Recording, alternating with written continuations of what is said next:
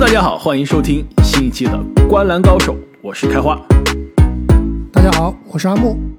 大家好，我是正经。呃，随着 NBA 的本赛季啊赛程过半，我觉得是时候我们要开始啊一个我们的传统节目了，那就是一年一度的 NBA 新秀观察。哎，这是我们第几年做这个节目了？应该是第三年，对吧？之前《灌篮高手》开播的第一季啊，我们在节目中回顾过2019的新秀，然后之前也回顾过2020的新秀。那本期节目呢，我们将跟大家来回顾一下，这根据本赛季的前四十多场比赛来回顾一下2021年新秀的成色。其实我这最近几天啊，回去重新听了一下。前两年我们的这个新秀观察，还是对过去这三年的年轻人进入到 NBA 的年轻才俊啊，感到非常这个乐观的，是不是？有没有觉得总体的质量都不错？那今年这一波新秀啊，在我们开始进入讨论之前，你们总体印象觉得跟前面两年比，大概是什么样的水平？就别说跟前面两年比了，跟前面五年比都是成色非常优秀的，不愧为历史大年，确实是有点东西。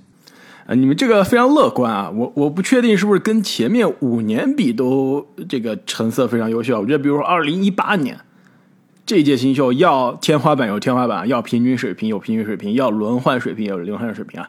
那我们来看一下这个，说不定听完本期节目啊，大家也能得出这个结论：这二零二一的新秀啊，真的是非常的棒。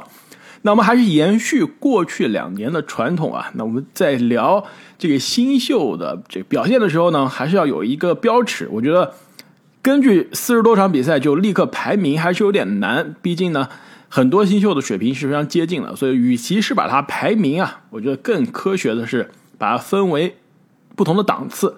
其实，如果在同一个档次里面，虽然我们是前介绍还是后介绍，其实我觉得水平是差不了太多的。但如果是差了一个档次啊，那可能是在我们这儿觉得啊，他的水平未来的发展的上限还是有一定的啊肉眼可见的差距。那这个档次怎么排的呢？这就是之前应该是阿木发明的，就非常科学的这个方法。阿木，要不你来介绍一下？那这个档次呢，应该是可以分为，总体来说可以分为五个档吧。第一档就是这名球员啊，未来是有机会进入名人堂的。那第二档呢，就是可以进入啊。最佳阵容的第三档呢是有机会进入全明星的，第四档呢就是未来联盟里面的稳定的首发级别球员，第五档呢就是稳定的轮换球员。之前啊我们在做每一年这个重版选秀的时候，其实也回顾了一下，大概每一年这个出产这种级别、这种水平的球员的概率是吧？平均一年，阿木如果没记错啊，提醒我一下，是一到两位这个名人堂。没错，这个多少位这个 NBA 最佳阵容啊？三到四名。那全明星呢？五到六个。对，应该可能四到五个，我觉得五个左右差不多。但是我觉得需要再次强调一下，就是去年做节目的时候也强调过，就是我们说的是未来的这个球员职业生涯可以潜力，对，可以他的潜力可以达到的水平，不一定是绝对的上限，对，不一定是绝对的天花板，但是应该是他。发挥他的潜能之后能达到的这个水平，不是说现在就有人已经是名人堂了，也不是说现在就就有人明年就能进全明星，他这个发展是需要时间的。比如说我们之前还比较看好的胖虎吧，这个蔡恩，现在看起来跟我们当时给他定的这个名人堂级别是不是走远了？但是另外一个我们非常看好的莫兰特，现在是不是跟名人堂越走越近了？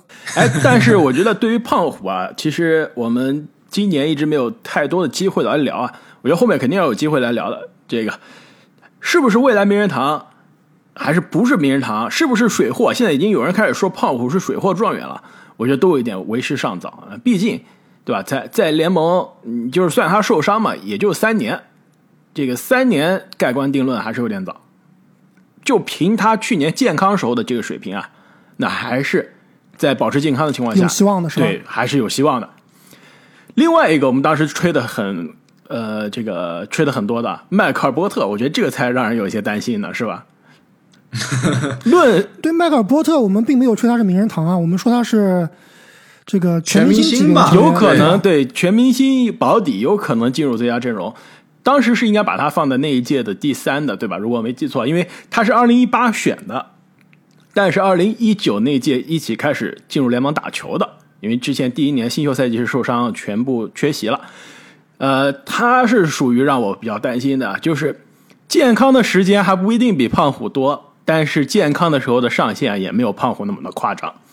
好了，这个前面几年的新秀啊，大家如果感兴趣的话，可以回去重新听一下，或者如果没听过的话，一定要听一下我们那几期节目，有这个猜对的，也有打脸的。那今天呢，让我们来回顾一下这个刚刚进入联盟啊，打了四十多场比赛的今年的新秀，这也是很多呃留言啊，很多听众在节目下面这个提醒我们，是时候来回顾一下。那我们同样啊按照我们刚刚说的这个档次啊，要不我们就从第一档次，未来有潜力进入到名人堂的这个第一档次来说，两位有没有什么提名？我这里只有一名球员，我也只有一个。哦，只有一个。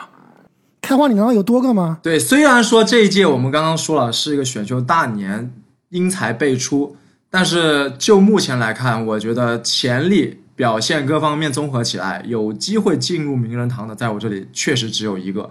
那其他的人，我猜开花想说的，在我这里最多最多是准名人堂级别。哎，我觉得正经，我们俩应该想到一块儿去了。而且我打赌，我跟你说的这个名人堂球员啊，应该是同一个人。那应该是不用多想的。准确说啊，未来名人堂啊，未来名人堂球员，我知道你们肯定说的未来有机会名人堂，对，未来有机会名人堂。我们三个这个就是相当于本届第一人的这个呃名额肯定是没问题的，但是有没有正经说的这零点五个对吧？准名人堂，其实我是纠结了很久啊，在我的榜单上，我最终呢其实把它拿下来了，所以所以我们三人都是一样，是吧？稍有些意外。要不我们就先讲这个这个我们一致决定有机会这个今年第一人的，那就是骑士队的大前锋埃文莫布利，没错吧？没错，下线全明星，上线浓眉哥，是不是？上线加内特，所以，所以你觉得加内特和浓眉哥谁厉害？那还是加内特厉害啊！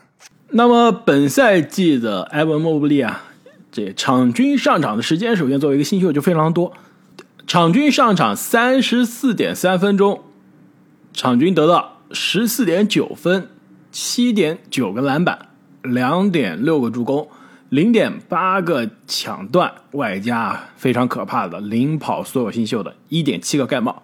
那更关键的是呢，这莫布利啊，他的存在，其实我们在节目中也说过很多次啊。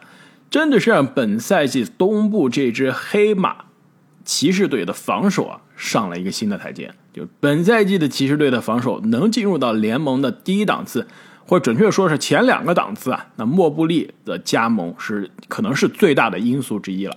那别的不说啊，作为一个新秀，能在防守上就有这么大的贡献，特别是一个新秀的大个子，而且是让大家觉得这个吨位有点吃亏，对吨位非常吃亏的这种大个子。能一上来防守就这么有贡献，这首先就是非常难能可贵。进攻是不是有短板？肯定的。这第一年的大个子进攻就非常好的，这真的是历史上也不多。只有邓肯、这历史上 对，或者是格里芬是吧？奥尼尔。还有姚明，哎，这么说还挺多的啊。但是但是你们说这几个都是名人堂级别的，对对吧？这几年这个新秀，呃，大个子一上来就非常出色的进攻啊，很少见。但是防守，我觉得是更难的。所以莫布利的防守的这个可能是本届独一档的水平啊。首先就把他的价值这个地板定的非常高了。没错啊，莫布利他这个天赋，首先就不用多说了，身高臂长，跑跳非常厉害。让我最感到意外的是他在防守中的这个位置感，真的太强了，就感感觉好像打了有个五年 NBA 的那种位置感，非常知道自己什么时候该出现在哪里。正是因为他的这种位置感，我觉得才让骑士的这个三高、四高、五高阵容得以实现，得以存在在场上。没错，这点我非常同意啊！而且不光是在防守端的这个位置感，其实他在进攻端的位置感也是非常不错的。经常看到他能在进攻端出现在应该在的位置，经常是能够空接啊、顺下篮下啊，所以他的进攻效率相对而言，对于一个新秀来说也是非常高的。本赛季超过百分之五十的命中率啊，也是对于一个这种新型的内线球员来说还是比较亮眼的。而且我想说一下，就是我对于新秀未来的考量啊。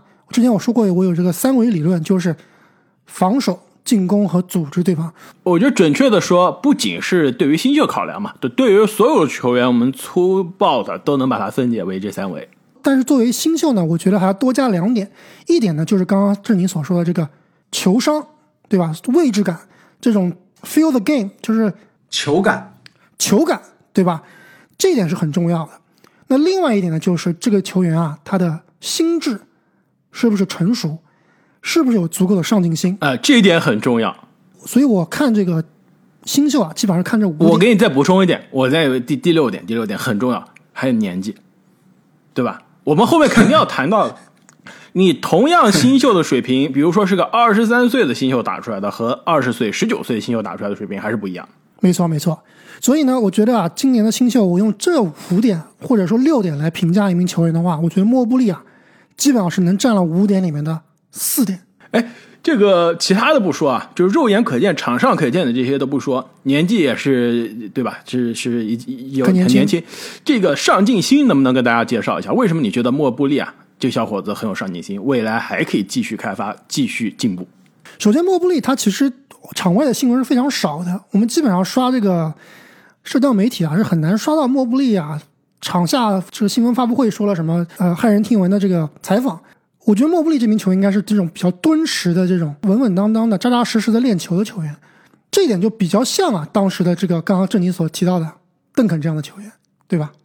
确实有点花边新闻不多，也不是穿衣潮人，就是只有在球场上的新闻能被我们听到。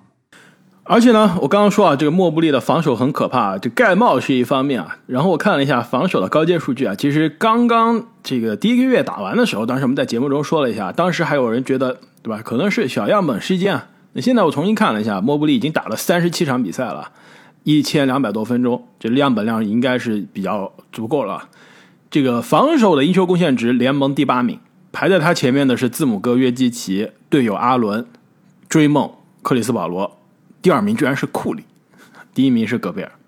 这库里现在不是荆州库里体系级体体系级球员，这已经不是荆州拉文了，现在已经变成变成肉装了。对，从刺客变成肉盾。然后另外一个防守的高阶数据呢，莫布利也是联盟的前十五，就是这个防守的正负值也是联盟前十五啊。作为一个新秀大个子，这真的是非常的难。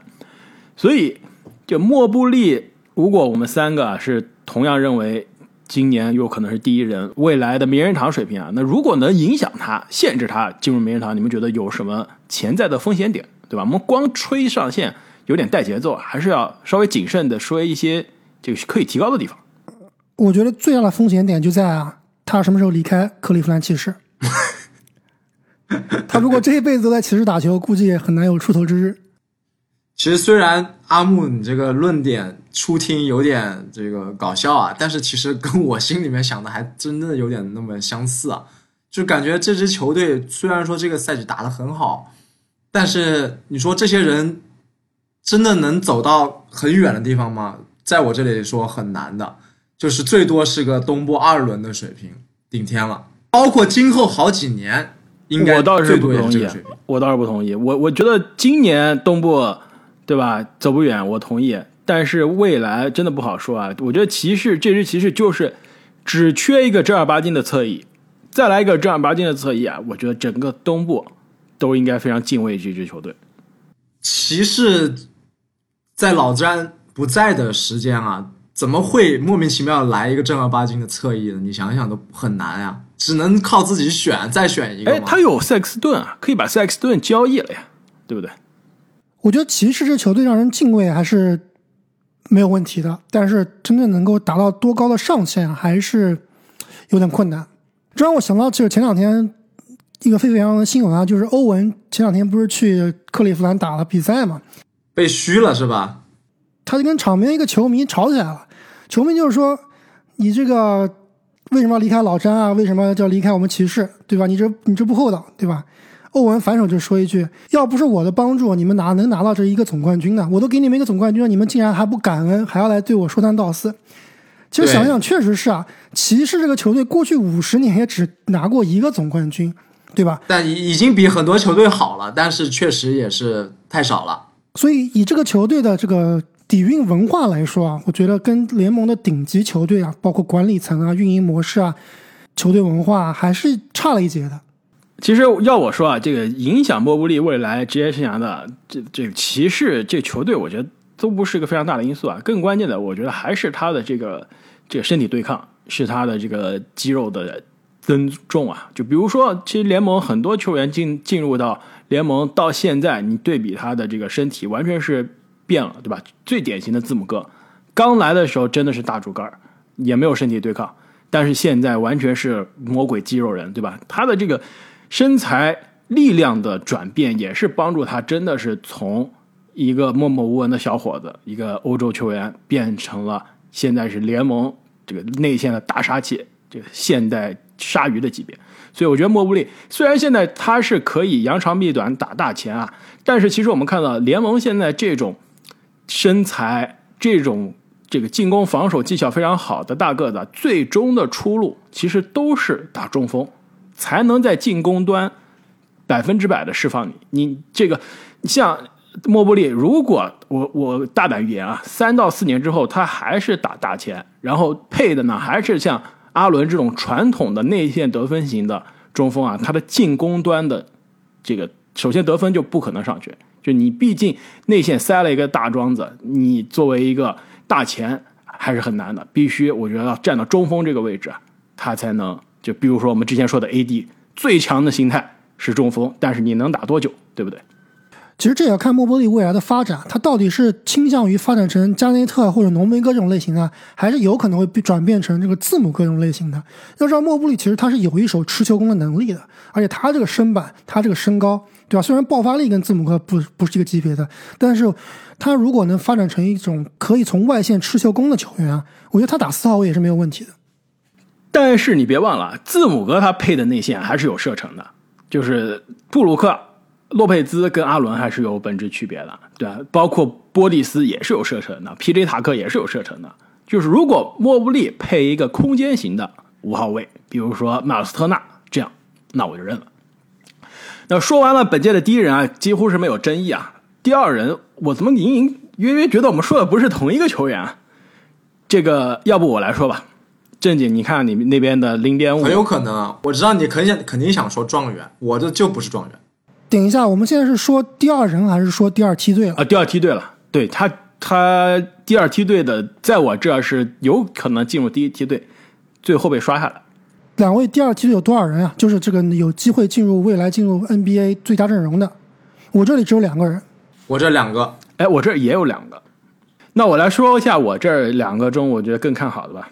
那就是本届的状元，活塞队的后卫凯德·康宁汉姆，场均十五点四分，五点五个篮板，五点三个助攻，上场是每场三十二分钟，每场贡献啊新秀中最多的两点一个三分球。在我这里没有姓康的，人家不姓康，好吧？你这没有姓康的，姓坎是吧？你这有姓坎的。也也没有，康尼汉姆也在我的第二梯队里面，但是并不是我更看好的那一个。主要是啊，他给我的这个第一印象确实有点差，这他是一个低开高走的一个这样的一个趋势。虽然说现在越打越好啊，而且是格兰特受伤以后坐稳老大之后，真的是发挥越来越好，越来越有点像他当初的模板卢卡了。但是啊，他这个第一印象给我留的太差了，而且。比我想象的要矮了太多，所以啊，在我这里还是感觉他的上限就没有另外那个球员那么高。其实我这里之所以没有把康宁汉姆排到第二梯队啊，最主要问题就是刚刚正宁所说的，他这个身材不够。就我们自己看球啊，看电视上感觉康宁汉姆就跟当时说的什么模板卢卡这个身材比啊，是差了很多啊，这身高啊、肩宽啊、体重啊都差了一大截。而且我最近听这个 The Ringer 的 Podcast，这个 Mismatch 他们的主持人这个 Verno 啊，也是这个孟菲斯土著当地的灰熊球迷。那他在一期节目里就说啊，他现场看过康宁汉姆的比赛，他觉得康宁汉姆绝对没有六十六，可能也只有六尺五、六尺四的样子。他说他跟这个贝恩站到一起啊，都感觉没有贝恩高，没有贝恩壮。相反，我们可能后面要提提到一名球员啊，我觉得这个也是这种持球核心，他的身材就比康宁汉姆要大很多。但他臂展不行啊！我知道你想提名谁啊？对这个球员，我们等会儿再说啊。但是康宁汉姆啊，我觉得他的最大的问题就是身材不够，而且呢，他的硬件条件啊，爆发力、速度，之前我们都说过了，都是达不到顶级水平的。而且从新秀赛季来看，他的投射好像也就那么回事。哎，我我等一下啊，这本届应该是投射最好的新秀之一了。就是你说三分球命中率可能没有我们后面说到的几个三 D 球员好，但是你要知道他出手的难度，对吧？出手的条件还是不一样的。应该我觉得论产量、论出手的难度和未来可以开发的空间，我觉得他的外线的进攻威胁应该是本届最高的。但是呢，如果要想要他进入未来的最佳阵容啊，我觉得还是有一点点的困难。全明星应该是没有问题的。其实我有给就是我们这五个档次啊，分别下一点定义，就是到底要做到什么样，你才有潜力、有机会去进入这个级别。哎，这个很好，这个定义会帮助大家更好直观理解。没错。那么最佳阵容，我给它的定义就是，你要么是攻防精英，要么是有 bug 级别的绝活。有这两个其中的一个，你才能达到这个级别。那我觉得康宁汉姆要不然就是你能可以带领球队啊取得对胜利，这种赢球贡献值其实。我倒是觉得对，那就是那就是攻防精英了嘛，对不对？那康宁汉姆在我这里就是攻防精英啊。而且我觉得最佳阵容，其实我们上一年的节目我们在里面有讨论啊，有过辩论，到到底最佳阵容和全明星之之间的差距是什么？其实，如果你从每一届的概率来看，其实这个的呃，呃就是重复的地方，重复的球员很多，就很多球员既是最佳阵容，也是进入全明星。你进入到全明星了，离最佳阵容其实也很近了。为什么有个区别啊？其实在我看来，就是你要进入到最佳阵容，你首先应该是个赢球型的球员，就是烂队刷数据是可以帮你刷进全明星的，特别如果你打球又好看，人气又高的话。但是最佳阵容还是更加看重你的球队的战绩的。经常我们能看到每个年份有那种球队战绩非常好，但是呢，作为球队老二、老三进入到最佳阵容，比如说第二阵、第三阵的，在我看来，康宁汉姆啊是属于那种能帮球队赢球的。呃，是不是有可能就是正经刚刚说的这个攻防核心啊？就是我觉得他是那种能让球队呃变得更好，让队友变得更好的球员。其实去年我们在讨论的时候，当时关于华子和哈利伯顿，我们就讨论啊，就有个辩论。我当时就说了，华子可能是更有可能进全明星，就凭借他的这种华丽的打法、爆炸的数据。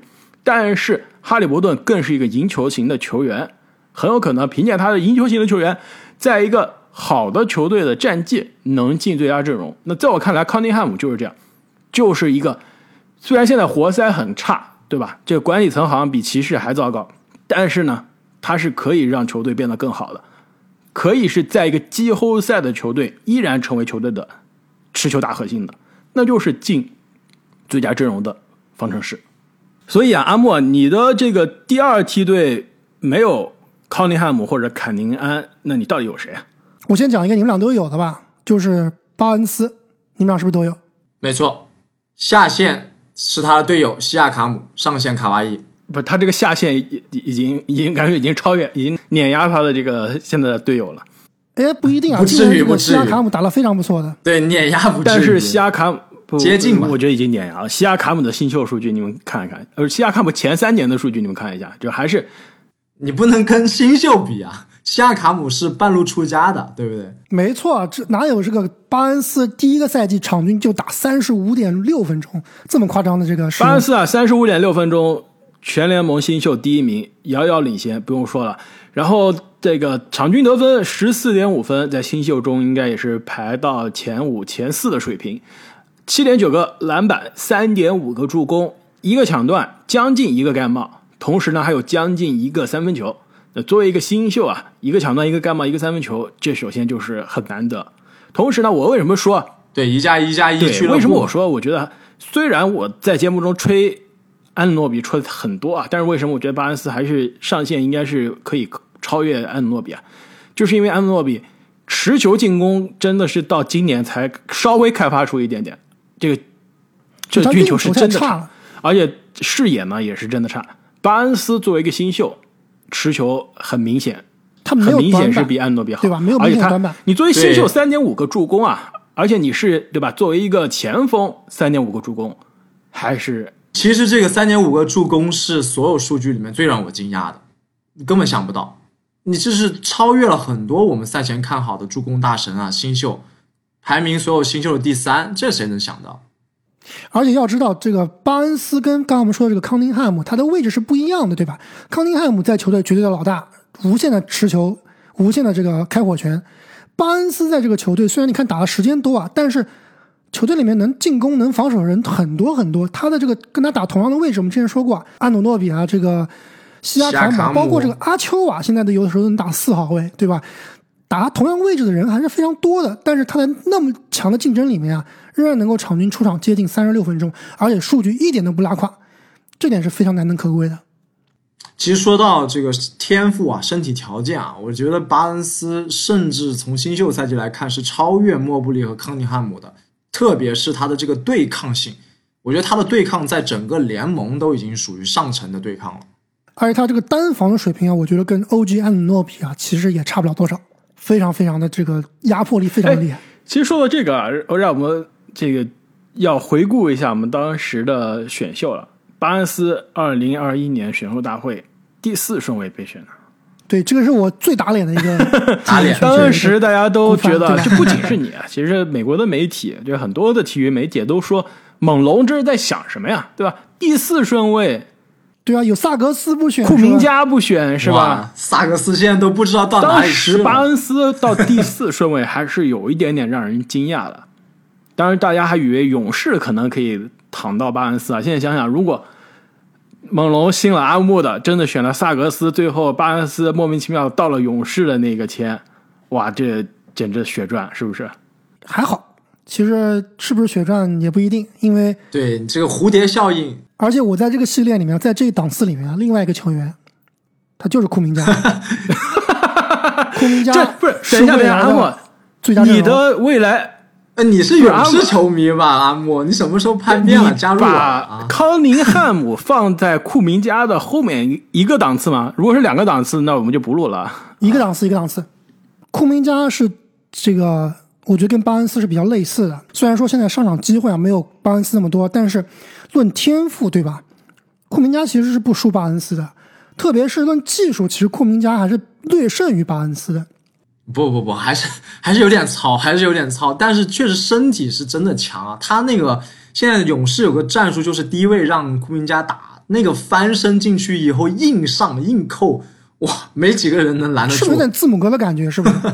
所以两位觉得我把库明加排这么高是有点搞笑吗？不疯狂，可以接受。以阿木的标准来说，真的不疯狂，但是的确非常搞笑。以常人的标准来说，还是疯狂。首先啊，我觉得库明加是不是让人惊艳，是不是厉害，这是的确。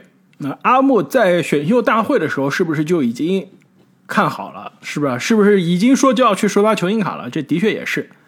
对吧？当时我就说，本届最强莫布利，本届我最喜欢库明加。但你把他就立刻放在了这未来最佳阵容的档次，也就算了。你居然还把康宁汉姆把他放在了下面一个档次，我这有点就有点不理解了。就首先，我们先夸这个库明加啊，的确，我觉得库明加是让我有一些意外的。其实最近看勇士比赛，我就发现。库明加经常是场上让我觉得什么呀？跑得最快的一个人，你们有这种感觉？就无论是他回防还是他下快攻，都感觉是跑的比大家就就不在一个速度上。就像特别像那个复联这个无限战争里面，对吧？在这个最后打这个外星人的那一段，就看美队就最后打冲锋，就看美队和黑豹两个人跑得比其他人都快。我就感觉库明加在场上就是这样。就一跑起来，完全就把其他人都甩在后面。身体素质这是真的好，防守也是真的硬。而且另外一个数据啊，我们刚刚都在夸这个本届防守最强莫布利啊，历史级别的新人防守，对吧？看一下今年这个所有新秀里面啊，谁的防守效率最高？第一名库明加，你的这个定义是什么？就是大家看的什么标准？就看这个 defense rating，就叫防守效率。对吧？就是防守效率啊。库明加所有新秀第一名，九十五点七分，莫布利排名第三，一百零二点三，差距还是很大的。而且库明加现在经常还是能和勇士的主力一起出场啊，去防对面的箭头人物的，尤其是这种持球型的侧翼防的比较多。最近两场库明加都打首发了呀。没错，其实，在我这儿啊，呃，我是把库明加放在了未来的全明星水平，而且是，但是是那个档次稍微靠后一点的。就是我对他还是有一些疑问的，特别是在于他的进攻端，就是他的进攻的效率，还是跟他进入联盟之前啊，我们对他的担心是非常一致的。其实他之前在发展联盟打的相当于自己的大一嘛，就当时就体现出来他的这个进攻效率啊，有点让人担忧。现在打了三十多场比赛，对吧？这个场均的三分球命中率百分之三十，已经挺低的了。但是新秀来说可以提高，但是他的罚球百分之六十二，这真的是有一点点让人担心啊。就之前我还是说过，就是你罚球差，想要把三分球练好是挺难的，你很难找到一个三分球百分之四十以上，罚球命中率百分之七十以下，对吧？七十五以下的球员的。所以罚球确实是非常辣眼睛啊！每次他上罚球线，我都是不敢看，闭紧闭双眼。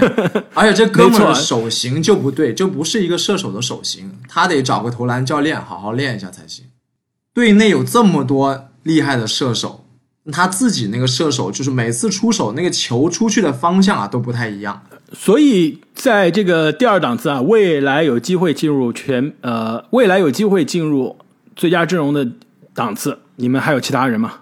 阿木，你有没有这个其他给我们一些惊喜的、疯狂的？没有，我就两个人，一个巴恩斯，一个库明加，两个比较类似的一个球员。正经，两个那边有没有？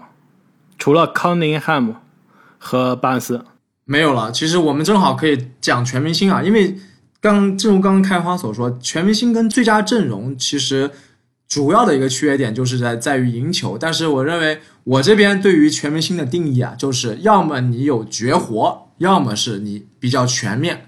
这样的话，你是有机会进入全明星这个级别的。那在我这边啊，我的全明星级别有有四个人，我这里有五个人，包括库明加。那么因为时间的原因呢，我们本期的节目将会分为上下期来播出，请大家千万不要错过我们下期的内容。